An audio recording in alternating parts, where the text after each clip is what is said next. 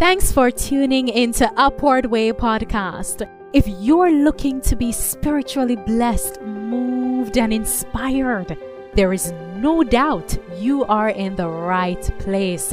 On our show, guests recount their encounter with Christ and how their lives have been transformed through the grace and love of God. And now, please welcome our host. Hello and welcome to Upward Way. I am your host, Marlon Walters.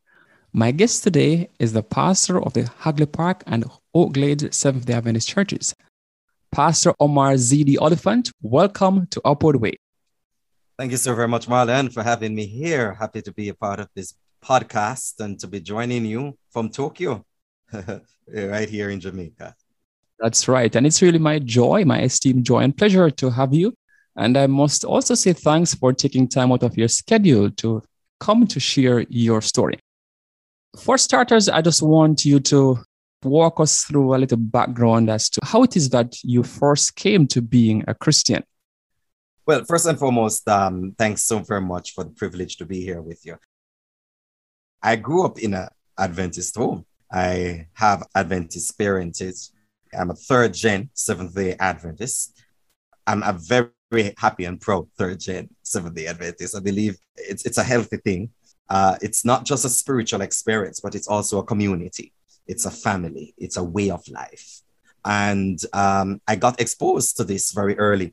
Coincidentally, uh, the Pathfinder Club was, I think, very instrumental, along with home worship and uh, my parents instilling in me Christian values, in helping to chart my early sojourn in the Christian world.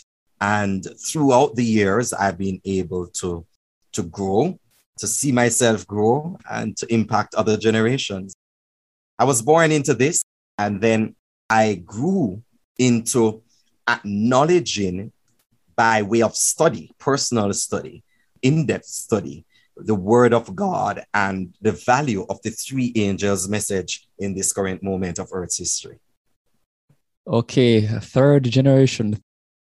You did mention, in addition to the home setting, the Pathfinder movements. And I know there are listeners who may know what this movement is all about, but could you just share a little, what is this Pathfinder movement? It is the greatest youth movement anywhere in the world. Uh, for those of you who are maybe not Adventist, not exposed to Pathfinder and uh, Master Guide adventurer clubs, it's actually something like what we would call a cadet, a mini military kind of thing, where they actually teach you a lot of life skills. You, you do camping, you do outdoors, you do a lot of things relating to the stars. You, you understand constellations. You are engaged in not just understanding church history, but world history. And so you learn a lot of skills. And then you have a sash that you actually wear. And on it, you can actually have, when you're, when you've completed the requirements for certain aspects of a skill, a life skill, you get that and you can be able to put it on your sash. Little uh, circular things, and you can put it on and decorate yourself to say that, yes. And you have different classes that you can be a part of by virtue of your age and by virtue of your learning um, ability. So you come up through the ranks and uh, you move up from one class to the other. Okay, brilliant. So you say it's one of the largest uh, youth movement. Uh, Pastor Oliphant did say a sash. You would have your, your your decoration, you know, on your chest. So these little things he talks about, these are badges, honor badges. So as you progress from one stage to the next, you you are given an honor to say, okay, I have advanced. And you did mention the Master Guide aspect. So is there a difference between Pathfinder and Master Guide? Yeah, man, there's a difference. As a matter of fact, for the earlier stage, you have adventurers, and then you have the Pathfinders, and then you have the Master Guides. It's basically age-appropriate content that is given to each level. So at adventurer stage, you're really learning some smaller little things. Uh, you're getting into the, the Pathfinder, and the content is a little heavier. And then Master Guide is where you are a master, where you've actually reached the top rank. It's a very interesting um, thing. It has played such a great role in my life and development. You learn not just about discipline and order, but you also learn about teamwork and about how to interact and interface with individuals of different cultures. Because one of the things about pathfinding is that you actually get to go to camperies all across the world. There's one big one that almost everybody in the United States goes to. It's called Oshkosh, uh, where people come together. It's just a big celebration of young people, various skill sets, and it's great, exciting. And that helped to groom me. That helped to fashion me. That helped to ground me as a Christian. And then in my home church, there were individuals uh, who supported youth in ministry.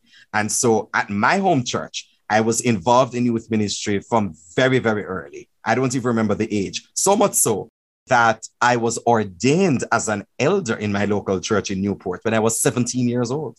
seventeen. I was ordained by Pastor Clifton Knight.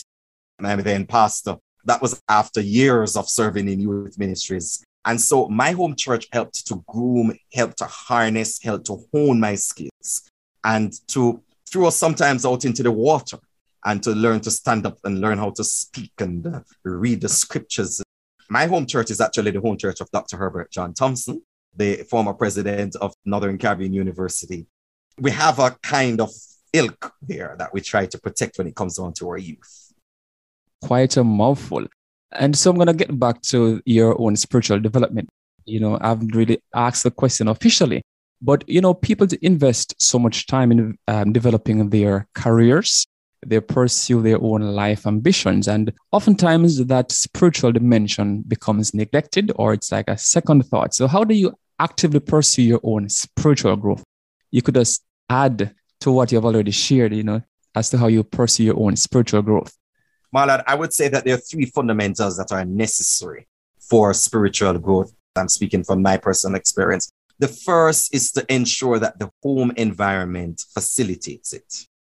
Home environment is very important. Um, and so having parents who pray, having parents who worship, having parents who teach you and who lead you to question and to probe. If that starts early, you'll find out that later on, you'll be able to address some of the hardest questions of life because your parents have facilitated a mind that is based on inquiry. Um, the second aspect is modeling. And modeling is very important because people do more what they see than what is said. Yeah, it's more caught than it is taught.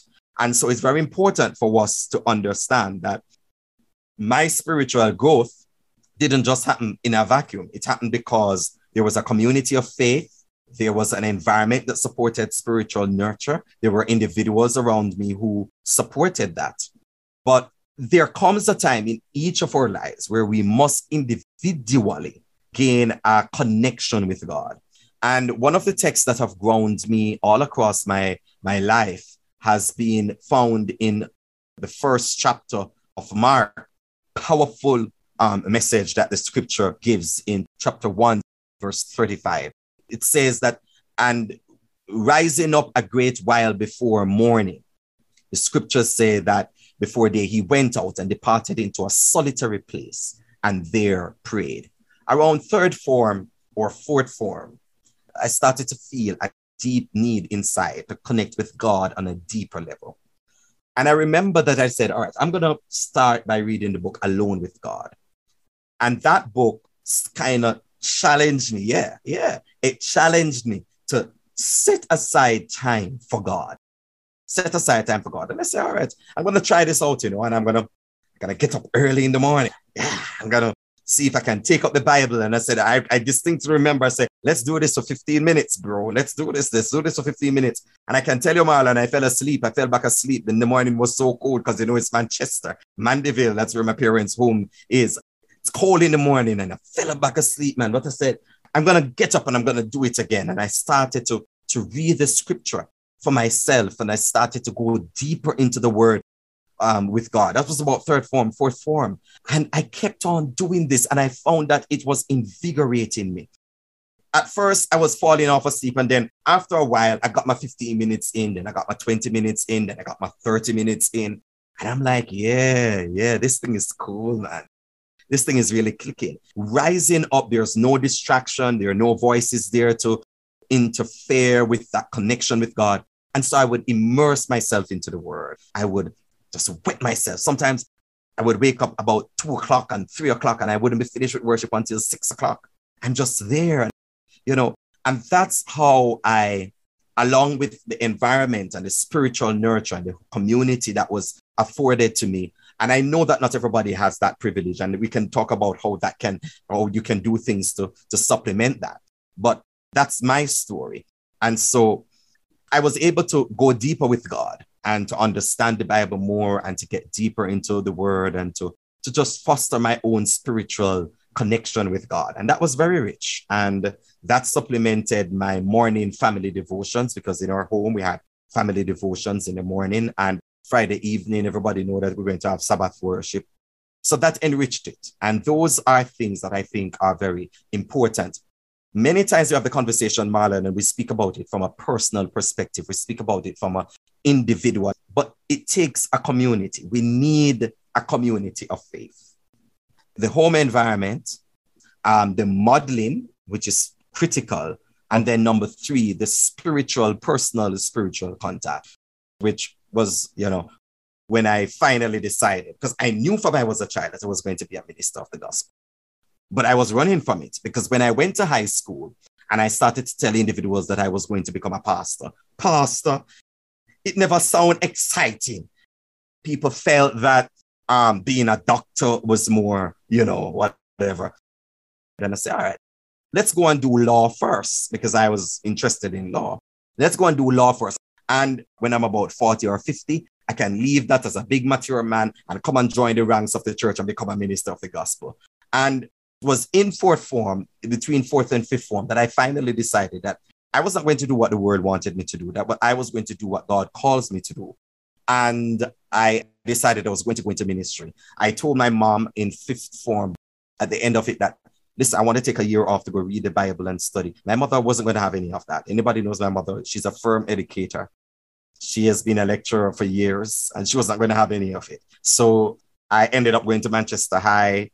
I enrolled in N C U for mass communication, left, went to Manchester High to do sixth form. And then right there, while doing sixth form, my Jonah moment came, and I and I gave up running from the Navy and coming into ministry. I'm happy you you put a pause, because I was as anxious to inject not some vaccine, but of course, you know, the question, how God communicate, you know, that message to you? Because I'm sure persons listening may say, but how it is that you knew? Because you said you were just in fourth form, maybe fourteen, fifteen, maybe even before that. I've come to find, Marla, that God's communication is not always this blast. It comes through a consistent silent voice many times, speaking and making an impression on your heart.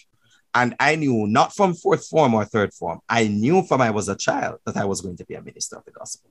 But as I said, I was putting it on the back burner because it didn't look like something that was very attractive at all. But I committed to it at fourth form, in between fourth and fifth form.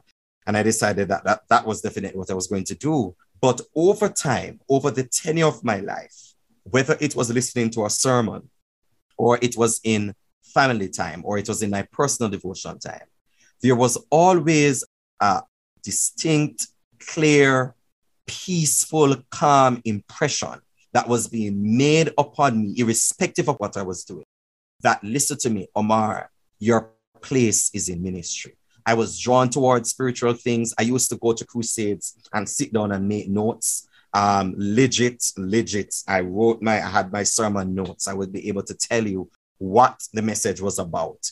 And I found myself drawn towards that. And it's not something that I can um, tell you that my experience was like Saul on the Damascus road. Um, that's not mine, or never come by no flash of vision. I wasn't blinded on the road. But even before the Lord spoke to Saul on the road to Damascus, one must recall that the Lord was making impression on his heart.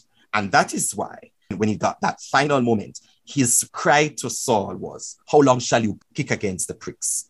Because he was rejecting the call of God in his heart. So if you're out there listening and you're, and you're looking for God to show up in your life in a big way, I'm not saying that God is not going to do that. But I'm here to say that many times he speaks in a silent, quiet, calm, soothing way that leaves an impression that cannot be shaken, irrespective of what you desire, irrespective of what you think. Wonderful. And, you know, that is something that I, I just want to re-echo. We don't have to look for that big blast, you know, because God has so many different ways in which he communicates. But the takeaway for me is when you mentioned that consistent. So when he speaks to you, it's consistent. And it's similar with training. You know, we tend sometimes, especially for adults, when they deal with children, to think that it's a one-time says it all, but you have to be repetitive if you want the best results. And that is exactly how God speaks to us. In terms of, you know, challenges that one would face in life, you know, especially as a minister, as a young person, because you said you were ordained at seventeen, age seventeen as an elder, what would have been maybe one of the greatest challenge you faced in your life? And also what would have been your strategy for overcoming such? Listen, we could sit here all day and talk. Ministry is, ministry is complex. And one of the greatest things that I have a burden for is how to translate the eternal truths and the eternal message of God in a way that is attractive and meaningful to the current generation.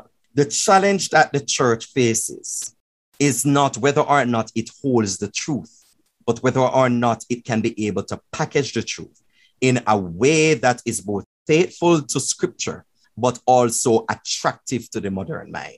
And I have found that over fifteen years of ministry, this is my fifteenth year as a minister within the Seventh-day Adventist Church, I found that it is hard to sometimes effect that change when there are so many competing interests and different viewpoints and generational um, barriers, which sometimes inhibit the work advancing as quickly, as effectively, and as efficiently as it possibly can. During my tenure as Youth Ministers Director in one of our conferences here in Jamaica Union, I was deeply burdened for young professionals because I felt that we had a ministry for children, which we do. We had a ministry for youth, which we do. We have a ministry for women, which we do have. We have ministry for men, but we didn't have anything for young professionals. So many individuals were going to colleges and universities with questions in their mind, legitimate questions, questions about God, questions about our doctrinal beliefs, questions about faith, about spirituality. And we were not able to give them a place or a voice.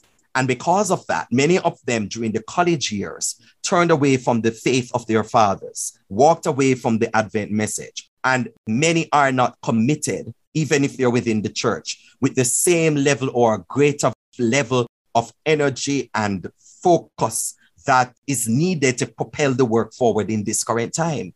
And I felt that that was something that was missing. So one of the things I did when I became pastor at the Hagley Park district was that I pulled together my young professionals and I said, come on, we're going to do this. Many young people are working in environments today that are secular environments, but the secular environments is challenging their Christian faith. Many of them are facing challenges in secular societies, in secular homes, which they may be the only Adventists in there and they feel lost. How do we help them? How do we help this current generation? That is the TikTok generation, the generation of podcasts, the generation of YouTube, the generation of TEDx, the generation that is changing the very fiber of communication and technology, the millennial generation and the Gen Z generation. I believe that this is the greatest challenge the church faces today. And to do so in a way that is faithful and that is consistent with our message. I am not advocating for there to be a breach in our ethical order. I'm not advocating for there to be some kind of disconnect in terms of what we preach and what we put out and how we put out. What I'm saying is the world has changed significantly since I was a child. In my day, when I was going to school, we had something by the name of dial-up with the internet. We had to plug it in and you put in your password and, and you sign up and you wait. We don't do that anymore. It's Wi-Fi. Some people don't even know what I'm talking about. In my days, we had something by the name of High Five as a social media communication channel on the internet. Today, we don't have that. Today, we have Facebook. Today, we have Instagram. Today, we have so many other different. How has the church kept up in a viable, in a sustainable, in a creative and an attractive way that is faithful to the message with these kind of changes that are happening? And I think that is one of the greatest challenges that the church actually faces. The other aspect of the, the challenge that I think is great within ministry and great in terms of spiritual care and spiritual life is that of human relations. How do we relate to individuals who disagree with us? How do we relate to individuals who don't believe what we believe? How do we relate to individuals who immediately don't embrace the kind of doctrine or philosophy or worldview that we hold to as Seventh-day Adventists or as Christians or whatever you want to say?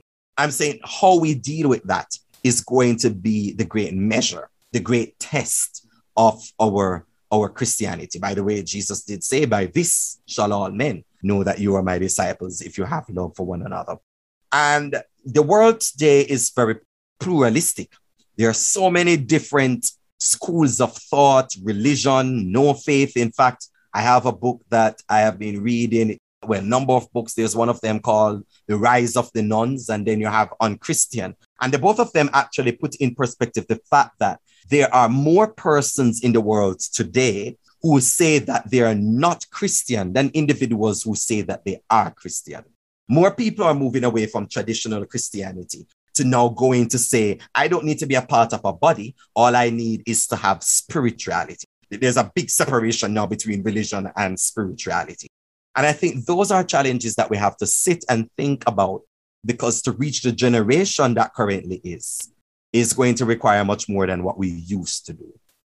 Amen. And you have hit a very potent point, because what you're saying, it's what I've heard so many, you know, young persons saying sometimes, you know, I am a part of a church, but I don't feel as if sometimes I am a part. And as you have sought to harness the professionals, you know, that is what we ought to do. And I can't quote verbatim um, the quotation from one of Sister White's book, Ellen G. White's, but the quotation started to say, you know, what an army of youth we have. If rightly harvested, then we can conquer the world. So I would encourage you to continue along that path. Also, though it's not my, you know, I'm not the guest, I'll also challenge, you know, Christian young people to think about how they can use their gifts and talents to serve the Lord. We can approach our ministers, you know, our leaders to say, I think I have something to offer the faith. That quotation that you you, you drew from is such a powerful one. As a youth ministries director, former youth ministries director, I, I had it in the back of my mind. It says, with such an army of workers as our youth, rightly trained, might furnish how soon the message of a crucified, risen, and soon coming Savior might be carried to the whole world. And, you know, that was written years ago, messages to young people also in education. But the reality is, it is a message for the time. If we rightly train our young people, if we give them the opportunity, if we give them the space and the voice, much more can be accomplished than what we are accomplishing today. That is so true. Let me ask this question. You know, sometimes when God gives us an assignment, it's not easy, you know, to carry out. So I'm asking you this. Has God ever given you an assignment that you are saying, God, this one, this is too much for me. Please take this away. What has been your experience with something like that? Yeah, I get that all the time. But one thing I've learned to do over time is to be obedient to the voice of God, irrespective of the voice of man. And sometimes that puts you into a sticky place, because you see the Lord give you a vision and you know it's from the Lord. And sometimes in the outplay of that vision, you, you meet up with hurdles. You meet up with uh, individuals who may not accede to that kind of perspective at a particular time. And I think it's so very important, um, much more than seeing the hurdle, is learning how to negotiate with people. You have to develop skill sets. One of the things I must say that individuals must do as a leader, you must be able to learn to read the room. Because if you notice in Exodus, when the Lord called Moses, before the Lord sent Moses to deliver Israel, he sent Moses first to the leaders of Israel. And uh, Moses, after a while, felt like, God, this thing ain't working out, you know, it, it ain't working out. This thing ain't for me. And the Lord had to come back to Moses and say, listen, you're the one, we're going to take this, we're going to go forward. Sometimes the hurdle is because people are not always open to change. And people will trust you when they have a confidence in you over time that God is using you. And so how do you overcome that? A leader must be competent. A leader must be trustworthy. But a leader must also have skill sets. You must know how to negotiate, learn how to read the room, learn how to understand what is being said, but more so what is not being said. And being able to put all of those things together in light of what God has actually said to you.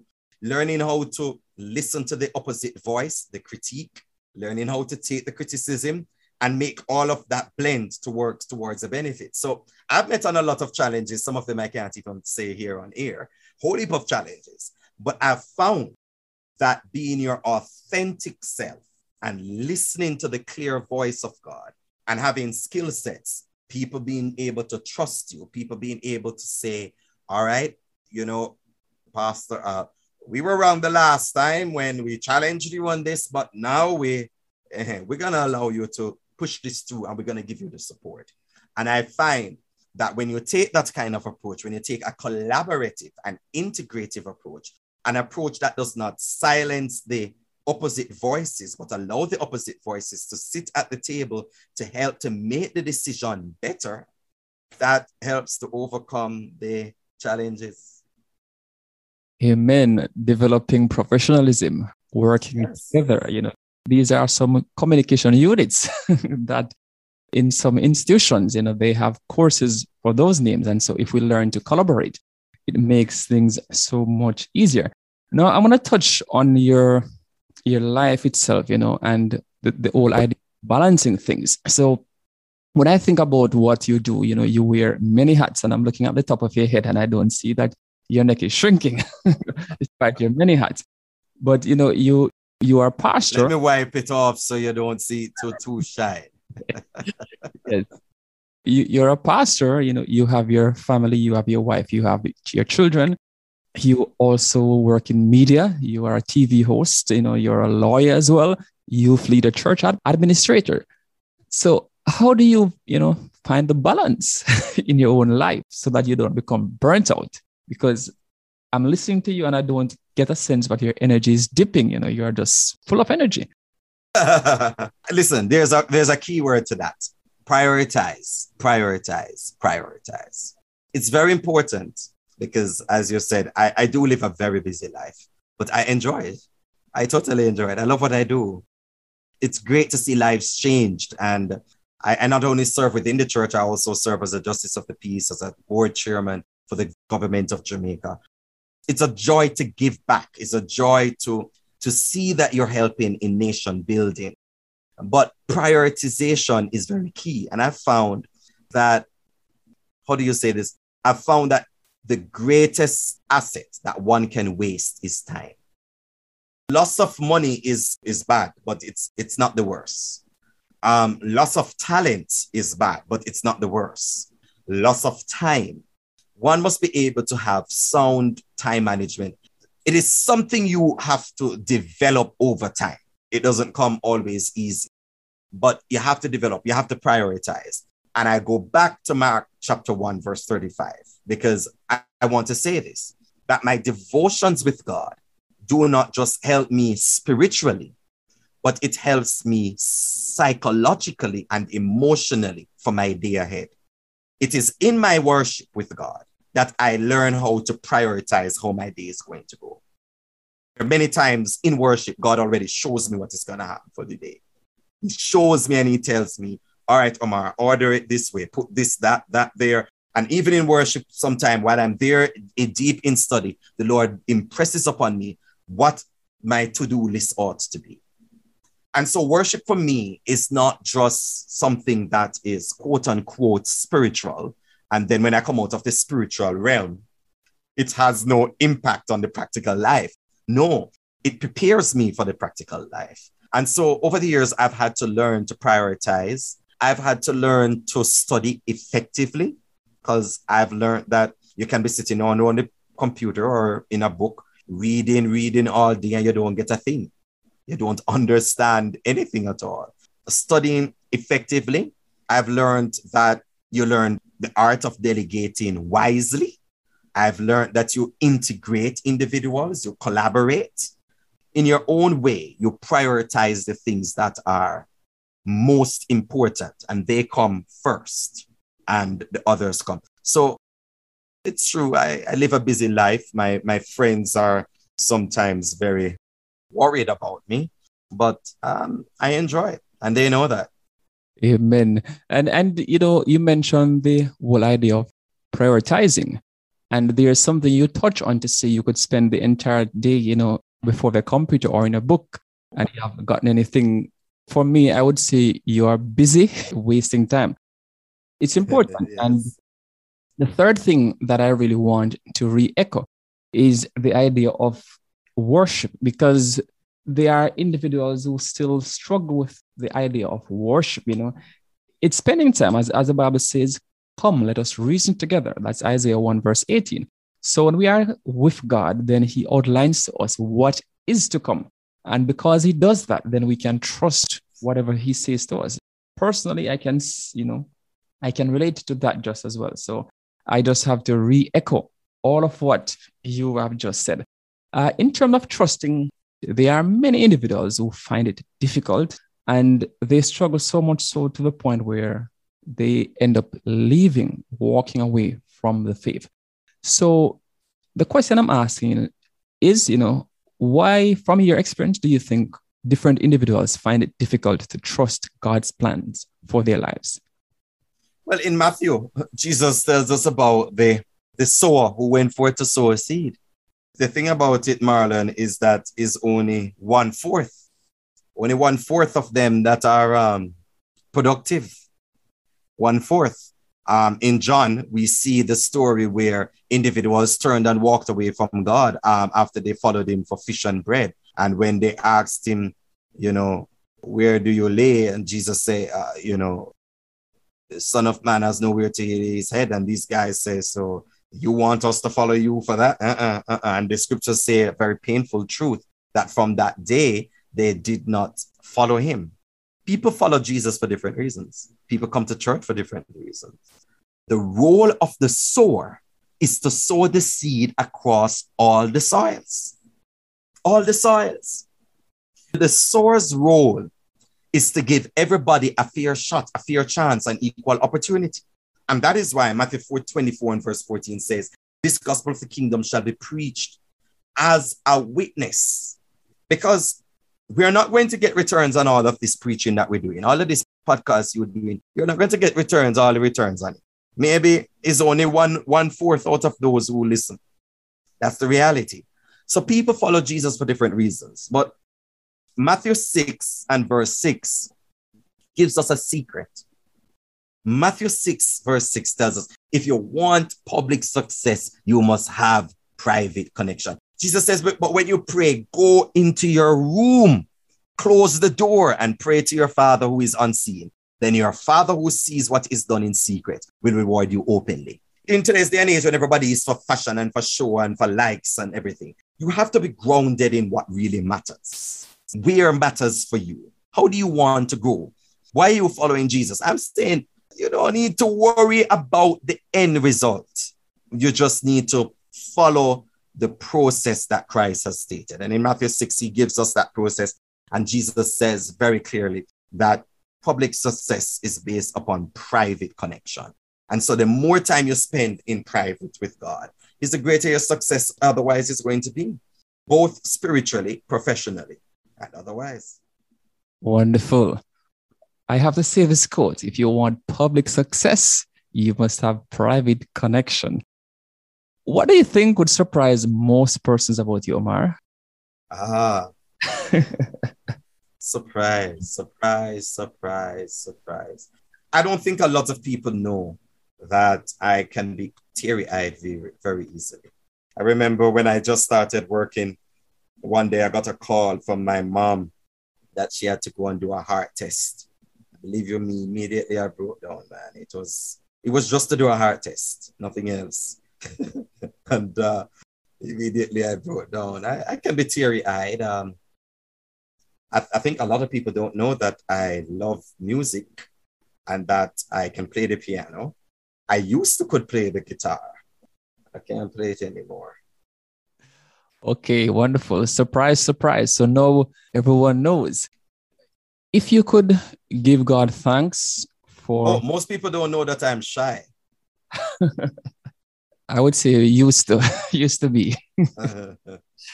But yes, if you could give God thanks for one person that you have met in your life, apart from your parents, you know, one person you have met in your life, who would that person be and why? I'm putting you on the spot just to give one person, but maybe knowing you, I'm no, I know you are going to give more than one. So who are some persons? Okay, let, let me make it easier. If you could give God thanks for a few individuals you have met along your journey, who would those individuals be and then why? There, there have been so many individuals who have been a part of my journey. And uh, I'm grateful for each of them. I, I think without a doubt, um, the greatest influencers on my life have been my parents. Um, I lift my hats off to them every day. I don't know how they did it, but they, they were able to translate um, and prepare us for the future, even before we understood that they were doing that. There are other individuals. In every era of my life, there is someone that um, really resonates with me. But um, if I were to say thanks to God, Mark Finley, Mark Finley, I... I've been blessed by his ministry, tremendously blessed. Um, Mark Finley has embodied what a Christian gentleman, what a consistent evangelist is. And I think the church owes him a debt of gratitude. And I hope to meet him over yonder. Very succinct, very clear. And j- just to... you know, to, to take the beatings off your back. So Pastor Oliphant says he's giving God thanks for everyone. So it's all my fault and not his.